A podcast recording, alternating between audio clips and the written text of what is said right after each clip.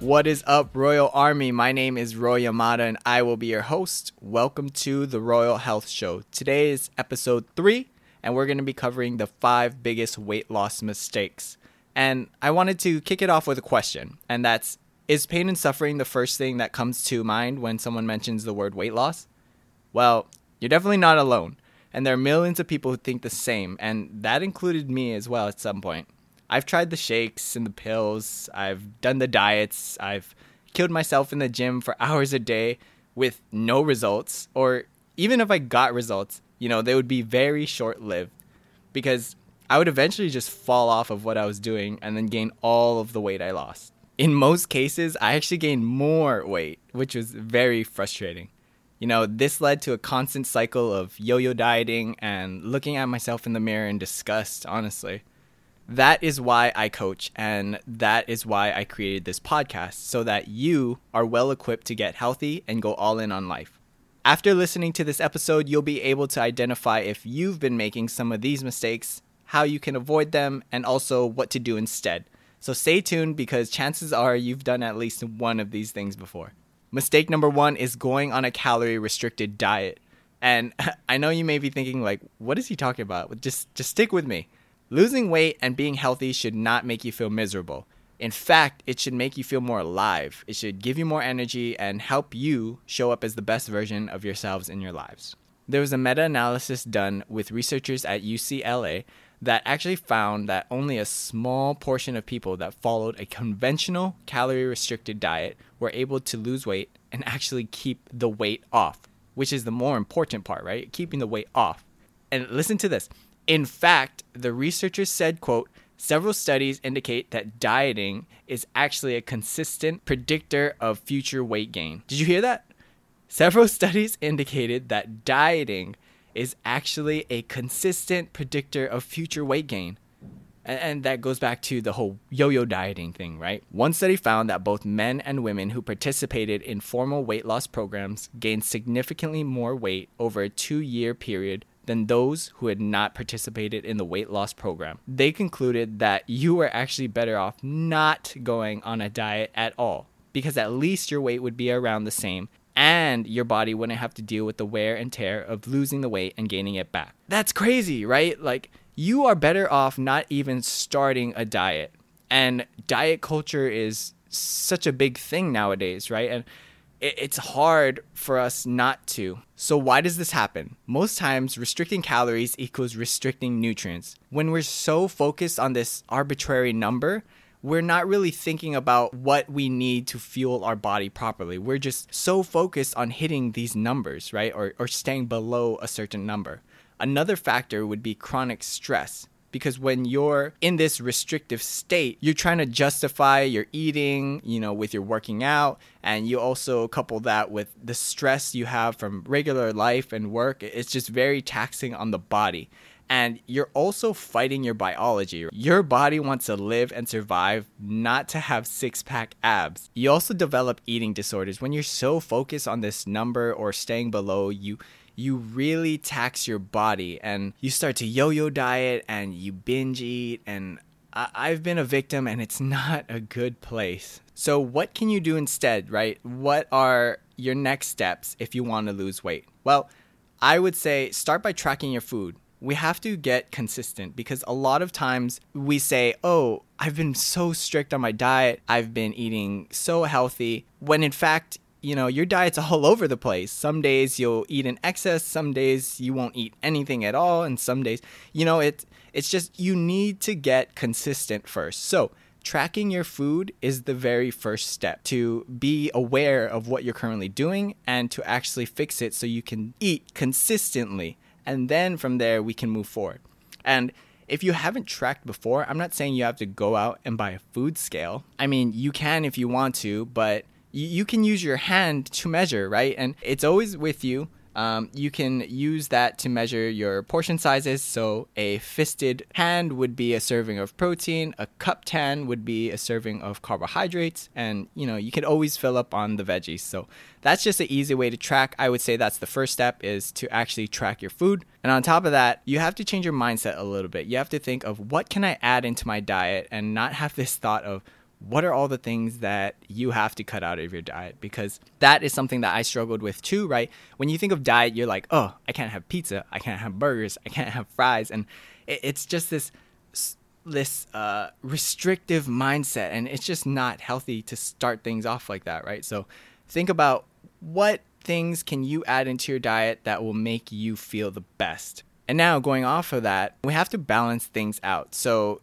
eat the food you like, just work on either smaller portions or eating it less often, you know, anything to kind of take the good foods you're eating but still enjoy the fun foods, you know, quote unquote fun foods. Now, next is you could upgrade your choices. So, what I mean by that is think of a Hershey's bar, right? If you love chocolate, I'm not saying you have to stop eating chocolate, but you know, instead of that Hershey's bar, maybe you can swap that with a 75% organic dark chocolate bar. And that 75% dark chocolate bar will be a lot less sugar.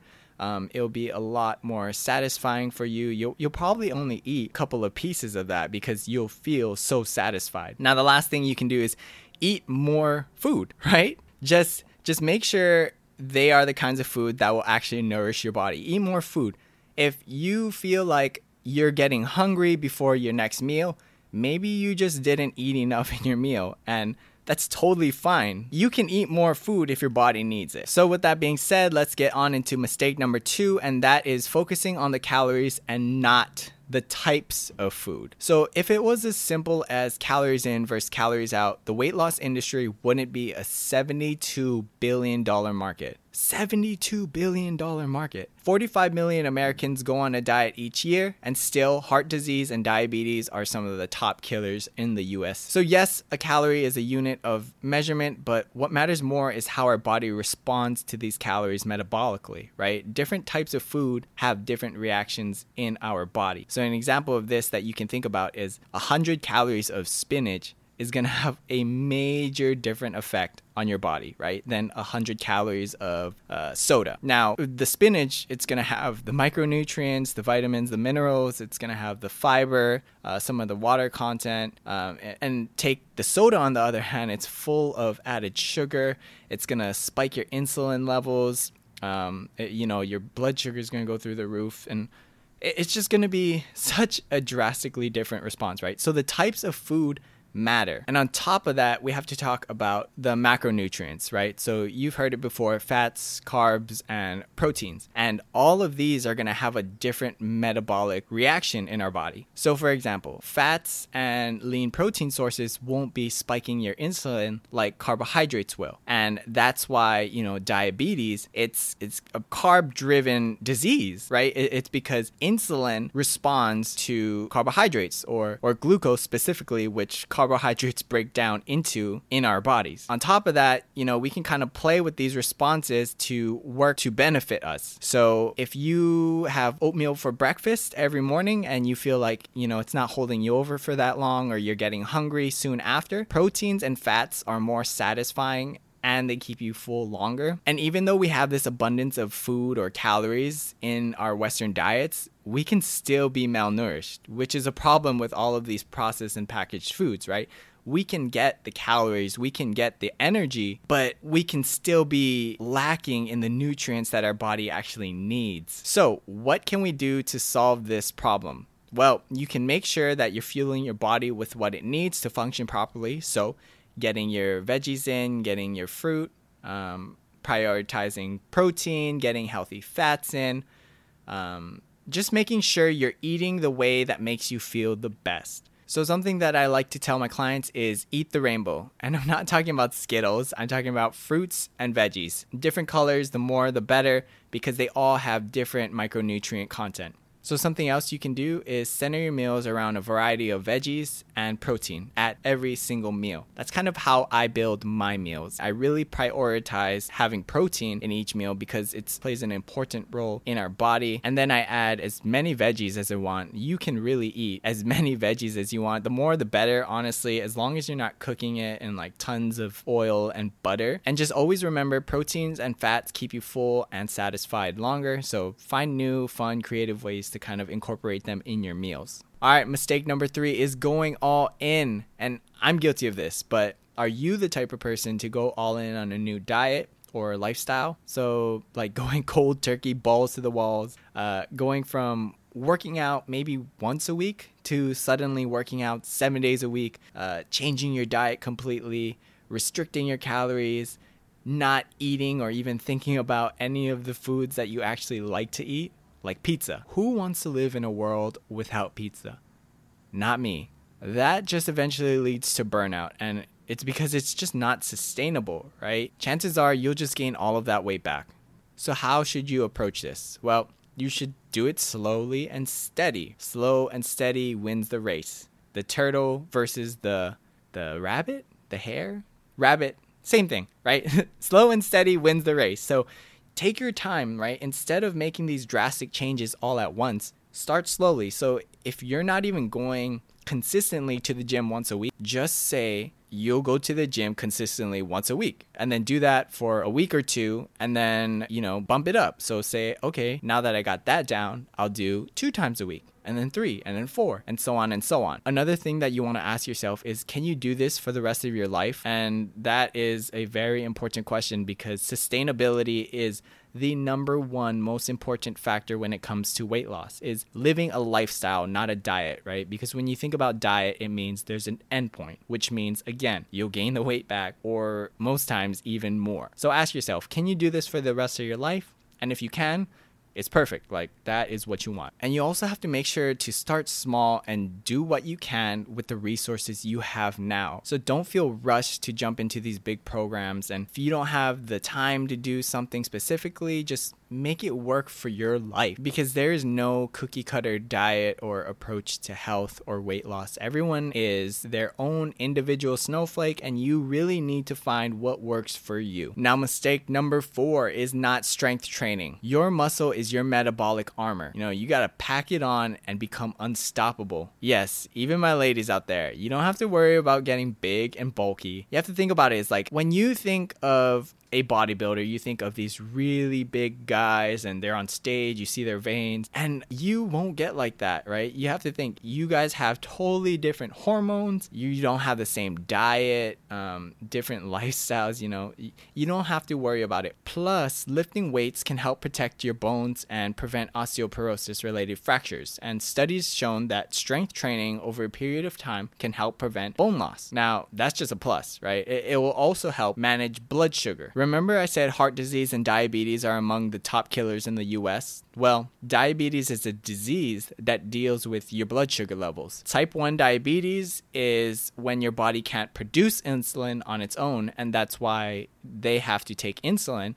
And type 2 diabetes is where your body produces too much and it doesn't respond to insulin as it once did and you'll hear it's called insulin resistance. And that just leaves excess sugar in your blood. And I want you to think of sugar in your blood as glass and it's just in your bloodstream cutting things up it's, it's just really bad right? So the more muscle you have the more storage space you have for that sugar. Now on top of that muscle burns more calories. It's hard for your body to keep all of that muscle and it also weighs more than fat. So the number on the scale could be the same or even getting heavier even if your waist size is shrinking. And the last thing is your mental health. You know just being stronger you feel more confident you'll have a better emotional state all of these things is why you should really focus on strength training. So, what do you do now that you have this information? Well, you want to first consult with your doctor before jumping on a new program. And what I want to tell you is stop going to the gym to stay on the treadmill for an hour.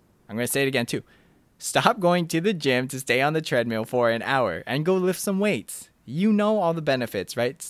Go lift some weights. And even if you feel intimidated, even if you're not comfortable, you can do strength training at home, right? Push ups, uh, body weight squats, pull ups, all of these things are great for building muscle. All right, our last mistake, mistake number five, is focusing too much on the scale. Now, I'm not saying that the scale is pointless, but I feel like a lot of people just put too much emphasis on the scale. Uh, like I mentioned before, you could be on a new program and the scale could be staying the same or even getting higher, but you're building muscle, you know. It, seeing the scale go up or even staying the same when you've been putting in all this work, it, it's detrimental to your mental health. You feel unmotivated to continue, right? So the scale can be useful and I actually use it, but just understand that the number on that little square isn't a true reflection of your progress or who you are as a person. There's a lot of things that impact that number on the scale. For example, how much food did you have that day? How much water did you drink? How much sodium was in your meals the day before that? Uh, for my ladies, you know, PMS, bloating, all of these things, they all affect that number on the scale. So just take it with a grain of salt and don't let it be the end all be all. So, what should you focus on instead? So, what should you be focusing on instead? You should be focusing on your mood. Like, how do you feel throughout the day? Your energy. Are you waking up feeling more refreshed? Uh, do you notice that your afternoon crash that you usually have isn't there anymore? Um, you can also focus on the way your clothes are fitting. So, are your jeans fitting better? Is that shirt you bought that was just a little bit too tight? Does it fit you better now? And the last thing that you can focus on is strength and performance gains.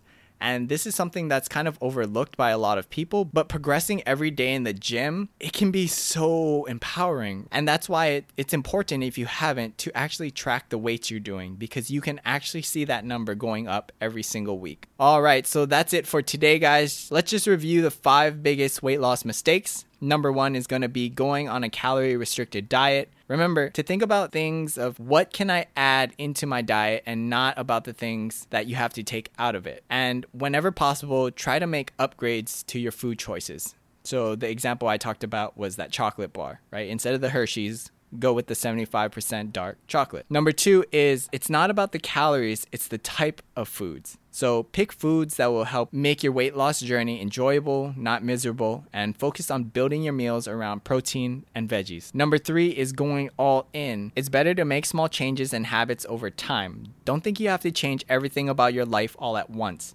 Go at a pace that's right for you and that you can sustain for the rest of your life. Number four is get your strength training on it will make every area of your health that much better. Think of it as your metabolic armor. Number five, last but not least, don't spend all of your time worrying about the number on the scale. There's so many factors that affect it. It's a good tool to use, but remember, there are many other ways to measure progress. So, like your mood, energy, how your clothes fit, and much more. So, thank you guys so much. If you found this information helpful, please share the podcast with others and also consider leaving a review on Apple Podcasts. I'm not sure how the whole podcast algorithm works, but all I know is that it would be really helpful for me. If you want to connect and chat or see what I'm up to, you can follow me on Instagram at Royal Mata, or you can just search up my name, Roy Yamada. I'll leave a link in the show notes. I'm happy you're a part of this movement to get this information out into the world so that others can be the happiest and healthiest versions of themselves and to go all in on life.